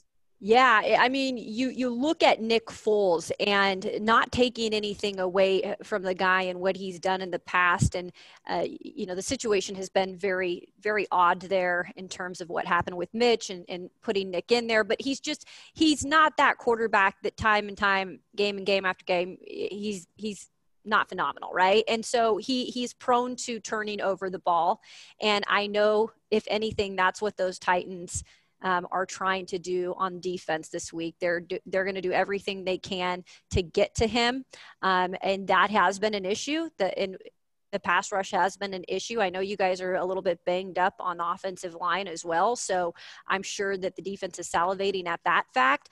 But um, I would look to guys that the guys that have been the biggest difference makers in, in helping create those turnovers is is Jeffery Simmons. We call him Big Jeff. Um, he is. This is the thing about him though. He has missed the last. Um, yesterday he missed practice today i went to practice i saw him in stretch but then he um, left after that he's been dealing with a little bit of an injury. I don't know if that's just they're saving him to get him ready. I, I think he'll play. Um, we'll see here in just a bit, but that would be a huge missing piece if that did not happen because he has created, uh, helped create some of those turnovers. And then I would say, you know, um, bringing some of bringing the blitz sometimes bringing some of those guys up and and getting to them. That's what dean pees like to do a lot. Uh, i could see them doing that as well but you're right. They have had turnovers in certain situations some timely ones at that. It hasn't happened as much lately but i'm sure they're thinking if there's a game we can get that going it would be this this one. Now kayla what player or player that we may haven't mentioned that you think may be a difference maker and that could bring a victory to y'all this week? Ooh, that's a good one. Um, so we've all talked about, uh, you know, those guys sometimes that you you don't really know about, right? And Kalif Raymond is it's he's an interesting guy. Uh, you see him on special teams, but he's become a part of this Titans offense as well. And, and I always like to say he might not be the guy who has the game-winning touchdown, but he might be the guy that has the big chunk of yardage before the game-winning touchdown. Um, that's the kind of guy you know sometimes we look to to have those big plays that will set them up in the end. Um, so maybe Kalif Raymond I could throw in there um, on the defensive side of the ball. If they could get a guy like, um, I, I, don't know if you guys heard, but they picked up Desmond King um, just this past week. We don't know if he's going to play yet. Mm-hmm. Mike Vrabel said to, today that they're getting him in the building Saturday, but it seems like he's really coming along well with everything. Uh, you never know. Some of those guys that get on a new team and want to prove themselves right away, sometimes they can be a difference maker, maybe a turnover or something that could yeah. be a deciding factor. Just mm-hmm. throwing it out there. Yeah, like like Nick just put up sometimes, so it's it's, it's quite possible. We're heading down the home stretch with friend of the show, Miss Kayla Anderson of ABC2 Television down there in Nashville, Tennessee. She's their sports anchor reporter right here on Second City Sports. Kayla, uh, uh, during last week's uh, Bears lost to the New Orleans Saints, uh, which everybody got a chance to watch last week. I thought that head coach Sean Payton of the Saints uh, did a masterful job in disguise uh, and dissecting the Bears defense by using running back Alvin Kamara uh, out of the backfield uh, on screenplays. He, Kamara wasn't effective running the ball, but he was effective uh, in screenplays. Do you think that the Titans will use the same game plan and make Derrick Henry uh, uh, beat this Bears defense with uh, with uh, not as many screenplays as the Saints did last week, but do you think they'll take a page out of the Saints uh, playbook yeah, to defeat I, this Bears defense? I would say that that's a good that's a good point. Um, obviously, you're not going to do the exact same thing, but I will say this: mm-hmm. Arthur Smith definitely likes to throw in those screens, and and they, they like to go to Derrick Henry. He's continuing to try to prove that he can be a guy who can catch the ball too. I mean, it doesn't happen mm-hmm. often, and sometimes if he has a drop, he gets extremely frustrated. But yeah, I could see him though um, doing some of that as well. He's what what's good about Arthur Smith is he's so creative and there are so many weapons um, that you can somewhat make if it's a good game plan, which you know they hope it is, um, mm-hmm. that they will have things mixed in there, and I, I, certainly feel like that would be something that would uh, he would implement. Okay, Kayla, I know you're a Wazzu grad. I asked you about this the last time you were on the Pac-12. They're back in action starting tonight, but there have been a couple of games that have been post that canceled actually. Um, the Washington Cal game now, we just got where the Arizona and Utah. That game's also been mm. uh pros then canceled. So, do you think the do you think they can able to actually muster up any enough wins to make the the college football playoff? And what about your your uh your Cougars? Yeah. Oh man, I'm already, and I said this too. I said, you know, I have a feeling because the Pac-12, in a way, um, postponing the season this late. We all knew that there were going to be games that had to be postponed this season or canceled, but at least the the conferences that started early enough um, could either make them up or have enough games to be qualifying for either their conference championships or something like the college football playoff. And when the Big 12 did what it did last week with Oklahoma State losing, um, they pretty much canceled themselves out of the college football playoff. So yeah, a lot of eyes have been on the Pac 12. Can they get a team in? But the only way that I see that happening is if there is a team that can play every single game in their very, very short season. Um, and right now, like you had mentioned, with those games being canceled, they're already off to a, a not a great start. Now, the two teams that they have mentioned that are in the mix, uh, USC. I do not agree with that. I you can call me a a skepticism person when mm-hmm. it comes to USC, but I just mm-hmm. don't think that program is is even close to being what it used to be. Clay Helton is mm-hmm. not the job the guy for that job, but of course they're going to get a lot of love, right, guys? They're USC. It's always going to be a favorite pick. My my team to be able to have a chance mm-hmm. to go is Oregon, uh, and while I, it pains me to say that because I've never liked Oregon as a Washington State fan, uh, I do like that their head coach. I like the experience they have had in getting to those type of positions. So I'm going to go with Oregon. As for Washington State, guys, I'm just hoping that we can beat Washington this year. Let, let's be real. Okay. As much as I loved Mike Leach, he's doing an awful job at Mississippi State, might, I mentioned. Um, Mhm. but he was one in seven against the Huskies. Yeah. That cannot happen. The Apple Cup is a very big deal to us up there, and it was almost like it was downplayed in a way because they were just okay with having Leach and getting us to bowl games, but you couldn't beat our rival. Like I always thought that was a problem. So I hope that we can beat Washington. I like Nick Rolovich. I think that um, for the most part, they're not changing anything offensively, so you're going to still see a lot of um, air raid type of situations. The one thing that they need to get better at, guys, if they're going to compete in the Pac 12, what we had back when I went to Washington State was defense. Yeah. And hopefully they can get that established there. And if they can complement on the defensive side and then have that nasty air raid craziness, uh, I think it will be a match made in heaven. And hopefully we can compete again at the top of the Pac 12. Lamont, you got anything? Yes, no, no, Kayla, I want to I want to kind of take you all for sports just for a quick second.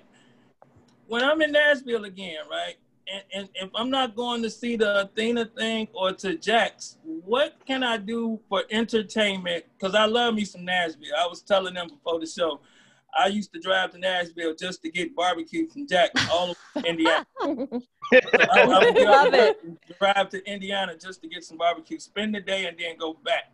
So, uh, what else can I do for some entertainment that you recommend personally? Yeah. Well, if you like music, um, clearly, you know, and I like country music. It's not my my favorite, but I will say this: you, you have to always appreciate every genre and in the history of it. So I always tell people to check out um, the Country Music Hall of Fame. I just think it's really cool to see um, the nice. displays. Yeah, and then um, I believe they've they've they're opening up a few more around town, right down there and on Broadway.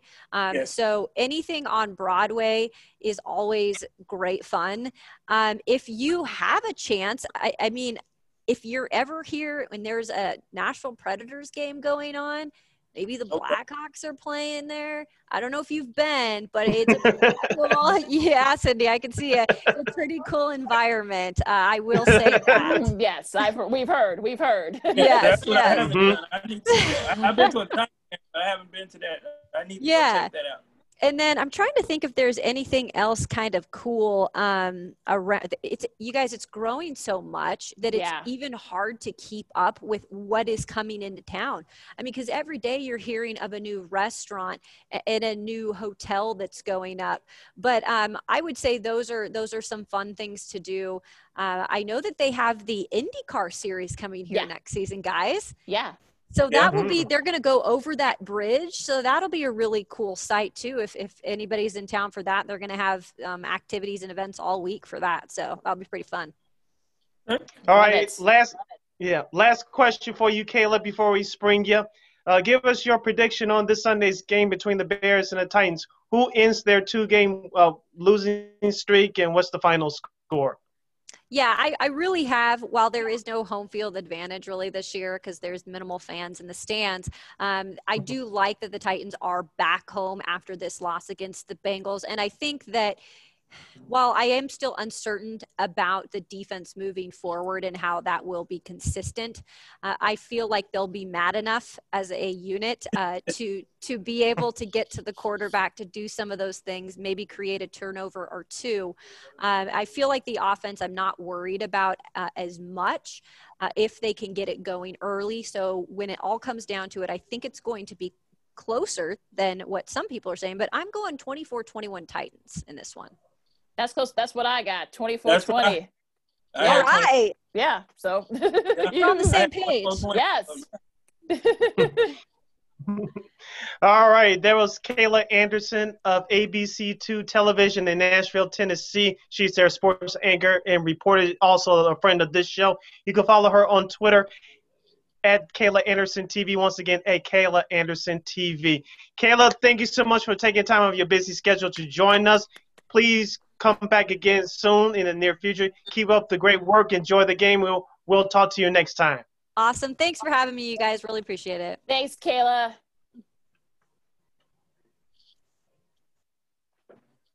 All right, that was Kayla Anderson once again of ABC2 Television in Nashville, Tennessee. She's their sports anchor and reporter. And now you know why she's a friend of the show. She's fun and engaging, and she can talk everything. And Lamont, that's why we have him on the team. He'll bring something yep. out of you that you people don't expect to hear. This is what we do. Absolutely.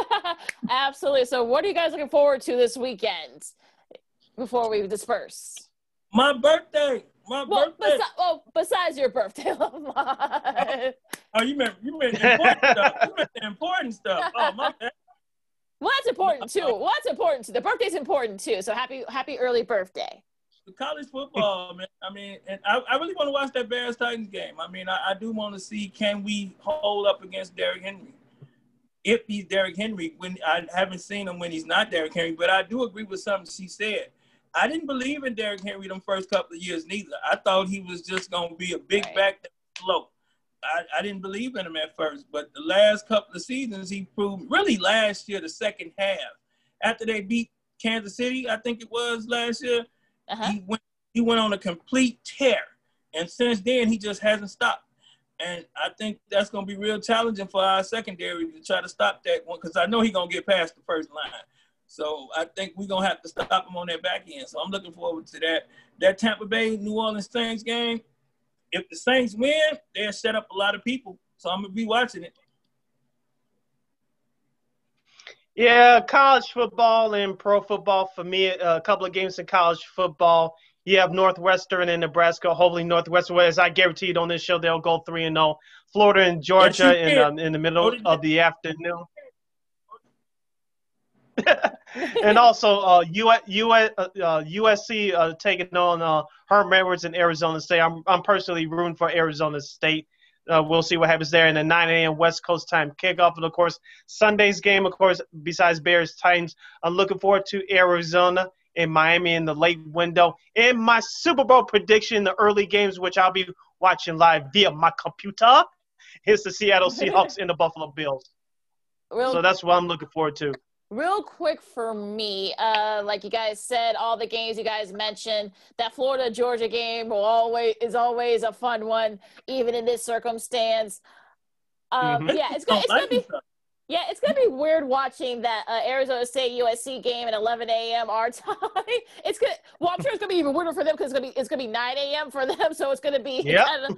also, the, I guess uh, their their Fox kickoff. Um, I guess um, I, I guess they're not they're not going to be on this week because I think they're I think they may have had a positive COVID test there in the I don't know if it's between the uh, the guys um, in the front of the camera. I think it was behind the camera. So I guess they're going to have like I guess uh, Emmanuel Acho and I guess some of their NFL guys. Yeah, so. correct. Yeah, Charissa Thompson and I believe Terry Bradshaw. And the pregame show is cut down from two hours to one hour this week.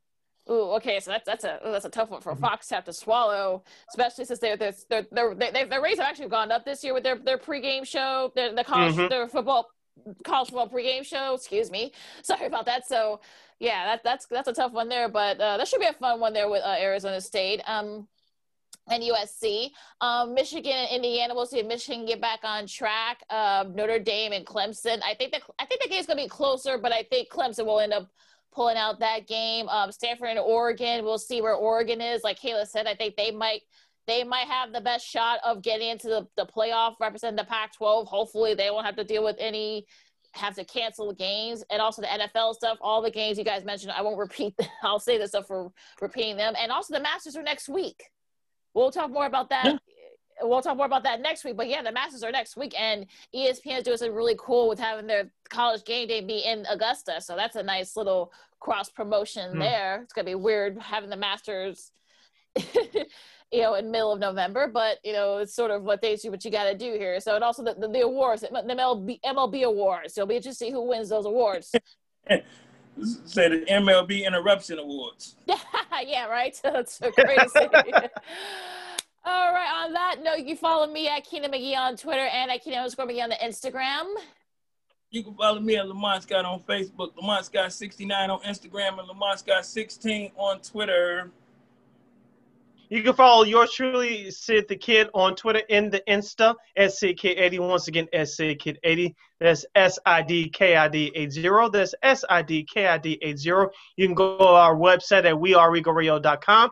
That's W E A R E R E G A L radio.com. And you can check out this podcast, Second City Sports, along with other great programming from WARR Media just by searching for WARR on Anchor which kicks you over to Spotify, iTunes, SoundCloud, Stitcher, Google Play, wherever you wherever you download your podcast platforms. Make sure you search for WARR on Anchor. We're also iHeartRadio. When you download the iHeartRadio app, just type in the search engine box WARR on Anchor. That's W A R R on Anchor. And we're also on YouTube at WARR Media. Once again, at W A R R Media. You can watch us live doing our thing. We real, folks. Hello. Hello. Hello. Hello. Hello. Oh, oh. we're getting there. We're, We're getting working there. on. We're working We're getting there. We'll get there. we're, we're getting there. We're getting there. All right. So I know it's gonna be a little warm outside, but please, but please have fun safely, guys. The cove COVID's still out there. You know, wash your hands and wear your mask. Yeah. I'm not going anywhere for my birthday. I'm staying home. My mama cooking me some gumbo and jambalaya, so I'm not Ooh, going nice. in, a, in a turkey. Oh, nice. I love it. So for the guys, I'm Lakia. This was Second City Sports Zoom style, and be safe, guys. We'll see you next week. Peace. Happy birthday, Lamont. Until next time. Holla.